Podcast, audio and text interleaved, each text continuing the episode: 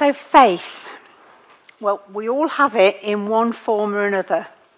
And tonight we're going to be looking at the Bible and faith. So, what does your faith do for you?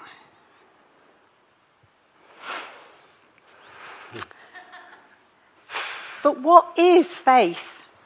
The Oxford English Dictionary defines faith as complete confidence or trust in someone or something.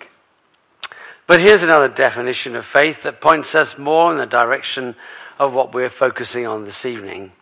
Faith hears the inaudible, sees the invisible, believes the incredible, and receives the impossible. So, faith is certainly an essential element of the Christian life. The Bible tells us in Hebrews that faith is being sure of what we hope for and certain of what we do not see. But is our faith a dead faith or an alive and dynamic one? Let's look firstly at a dead faith. It's important to realize that there are different kinds of faith but only one that is a true saving faith. So, whilst we all have faith in something or other, what type of faith do we have? When I turn on a light switch or plug the kettle in, I expect, in faith, if you like, that there is electricity there and it will turn on. I can't see the electricity, but it's certainly powerful, and if I'm careless with it in my house, it can injure or even kill me. Well, on Harvest Sunday, we're reminded of the faith that farmers have as they plant their seeds and believe that they will grow and produce crops. Now, a couple of years ago, we moved house and we employed a removal firm. We were very sensible, we thought. We got in several quotes from different firms, but the one that we chose was the one that we really had faith in to deliver their promises. They promised to come the day before and pack all the boxes. In fact, they said to us, leave out the essentials that you need because by the end of the day, there will be nothing left. They promised to come with a large enough van to arrive early with sufficient men to do the packing, and we were all set. On the day prior to the move, the packing wasn't half done. On removal day, they arrived so late, the family, who happened to be Stephen Ruth Clay, arrived at the same time with their furniture. The van wasn't big enough, and they had to return and get our stuff even as the Clay's furniture people were unloading theirs. At 8 pm, they parked the removal van outside our new house and left for the night with our beds inside it. Thankfully, they left us the keys to the van, and when we went in to investigate, we found the freezer with all the drawers taken out, put on our sofa, and defrosting all its contents. The following morning, they returned to complete the job. and we had something to say to them about their failure to fulfill the task we'd entrusted to them. That removal firm failed to deliver. Their deeds didn't match up to their promise, and our faith in them was completely misplaced. So, having faith in things and people may be relevant, and we do it, and appropriate, but it can never be certain and sure. Again, the Bible reminds us of this. Without possible, without faith, it's impossible to please God. The Christian is saved by faith. The Christian is to walk or live by faith. And whatever we do apart from faith is described as sin, even. So, what about our faith in the Lord Jesus? Now, we may say, yes, we believe, we have faith but do our actions confirm it? James 2, verse 18 says, Show me your faith without deeds, and I will show you my faith by my deeds. Can faith without deeds save? No. Three times in this passage, James emphasizes that faith without works is dead and gives this example in verse 15. Suppose a brother or sister is without clothes and daily food. If one of you says to them, Go in peace, keep warm and well fed, but does nothing about their physical needs, what good is it? In the same way, faith by itself is dead if it's not accompanied by action. So today, we remember harvest and give thanks for what our Lord has given us. And in appreciation, we share with those who have not been blessed as we have. We're going to have our collection for Tear Fund. we we, we give to those uh, who have uh, no food in the cupboard. We may give money for those with no provisions. If we fail to give to those in need, to turn our backs on the starving abroad or the poor in this country, James would cry out from the pages of the Bible, Your faith and words are dead. Any declaration of faith that does not result in a changed life and resultant good works is a false declaration, says James, a dead faith. Dead faith is a counterfeit faith and lulls the person into a false sense of confidence in eternal life. Do we have this kind of faith? Well, we do if our walk does not measure up to our talk.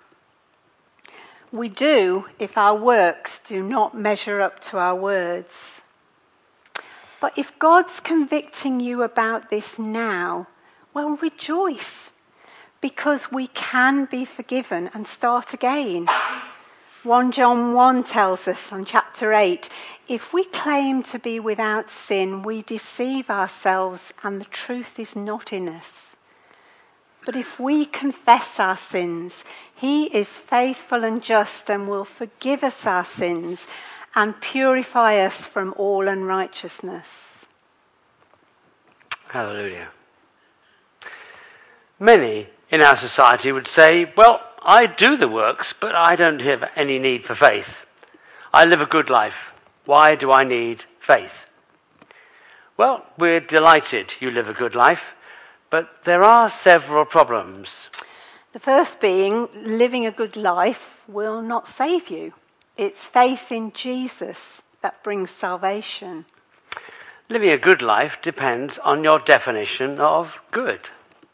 The Bible gives us an absolute definition of good in the description of God being holy. That's a goodness that's not affected by background or preferences or prejudices that we all have. And then we are designed to live out our faith with deeds or fruit, being proof of that with God's help. We're not expected and indeed we cannot do it alone. He can equip us to do amazing things. And a woman that's been in the news recently, Mother Teresa, is just one example of that. And then by putting our faith in God, we remain humble and dependent on Him. It's for Him we're doing this. There's no room for pride, which can be so ugly in do gooders sometimes. However, we are all human and we do fail. And failure to live out our faith can be awful sometimes. But remember, if we have faith in Christ, then through Him we can be forgiven and start again. So we've looked at dead faith. We're going to look now at alive, dynamic faith. It may shock you to realize that even demons have faith. James 2:19 our reading reminds us that demons believe and shudder presumably with fear. We've looked at faith that is dead either because it's placed in wrong things like our removal men or else it isn't lived out in practice because there isn't that real dependence on God. So what's the opposite of a dead faith? An alive and dynamic faith. And the Bible tells us that Christians should be full of faith, like Stephen, who was ready to die for his faith. Christians should excel in faith, shown in lives that are full of love and grace. We should continue in faith, as Paul showed by the example of all he went through for God.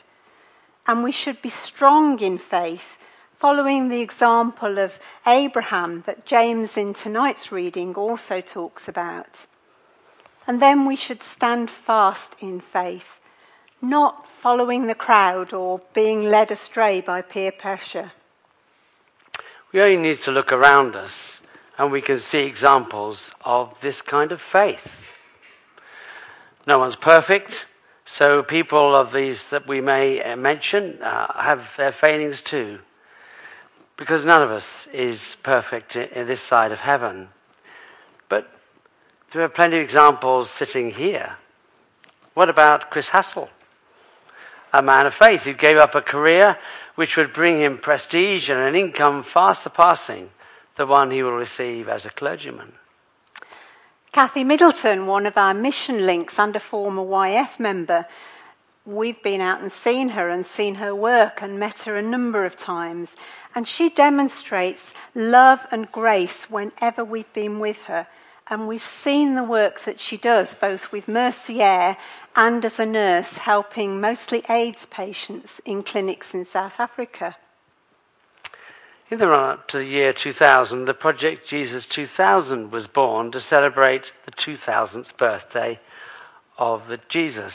42 churches, I seem to remember, across the borough came and got involved in this. And the faith of many folk in those churches was shown as over a quarter of a million pounds was given for this project, together with huge amounts of sacrificial times in service to projects such as work in the schools and young people's groups work with the elderly of Walsall, setting up and running a big um, celebration at Bescot Stadium.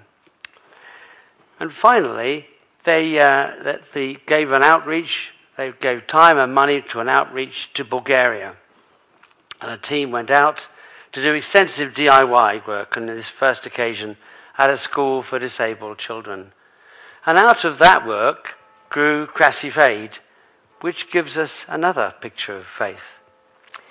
So, Brian and Chris Clark from St Thomas's Church give us a great example of being strong in faith when they gave up a, a, nice home and lucrative career to live completely by faith, working first with drug addicts and prostitutes in Amsterdam.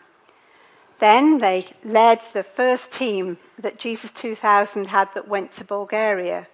And that in turn led them, um, prompted by God, to start their own charity, Crassif Aid. And incidentally, 18 months ago, they took the decision to move from Aldridge to a tiny terraced house in the centre of Walsall to release some capital to enable them to spend even more time in Bulgaria. There's no better example of standing firm in faith than Joyce and Robin Hill. You remember he's just been given an OBE for his work in communist China? What about Hillary and Reza uh, in, in Muslim Indonesia? Or the work of OSA in Paraguay with its climate of corruption? All these mission links of APC illustrate faith worked out in practical ways, no matter how hard the opposition can be at times. And a number of you are also living out your faith in a hard place in order to uh, well, just believing that Christ will use you. But one of the examples we've given um, are doing what they are doing purely for altruistic motives, are they? If, if you've been working here, if you people have been working here for Christ, I'm sure you're not doing it for altruistic motives. We are doing it faithfully, living out our lives equipped, guided, and sustained by God. And we expect, do we not, to live out our lives for a heavenly reward. But back to James, and James 2, verse 20 says, You foolish person, do you want evidence that faith without deeds is useless? Well, what's the evidence that our faith is alive? Matthew 9:37 Jesus says to his disciples, The harvest is plentiful, but the workers are few. Ask the Lord of the harvest, therefore, to send out workers into his harvest field. So, we'd like to give you some examples of just a few examples. There is many, many more of the harvest that needs workers. The children's groups have been mentioned often, and they need still more people, once again, that's crying out for people, both on Sundays and midweek. And youth fellowship, needing more leaders, again, mentioned many times. Help's needed in a practical way for coffee rota, the kitchen cleaning rota, the rota to ferry people to hospital appointments. Alpha and marriage preparation courses need people to serve at table or wash up. Outreach into the community through things like the Thomas Project and the Big Feed always need more support. And before we know it, Chris will be asking people to help in the outreach to Aldridge at Christmas. And there are many, many more examples than that. So, in conclusion, what's the difference between a dead faith, a demonic faith, and a dynamic faith? Dynamic faith involves the whole person. A dead faith touches only the intellect. Demonic faith involves both the mind and the emotions they believe and fear. And the dynamic faith involves the intellect, the emotions, and the will. With a dynamic faith, we see that the mind understands the truth, the heart desires and rejoices in the truth, and the will acts upon the truth. True saving faith then leads to action. It's not the intellectual contemplation of dead faith. It's not the emotionalism reacting even as the demons do to Jesus. It's that which leads to spirit filled obedience, lived out doing good works for God and in His strength. Is our faith dead or alive? Well, how can we know? Here are some questions we can ask ourselves as we examine our faith, us too. First, each of us ask ourselves these Was there a time when I honestly realized I was far from perfect and admitted this to myself and God? Was there a time when I looked at others whose walk seemed to match their talk and thought, that's what I want? Do I truly understand from the gospel that Christ died for my sins and then rose again?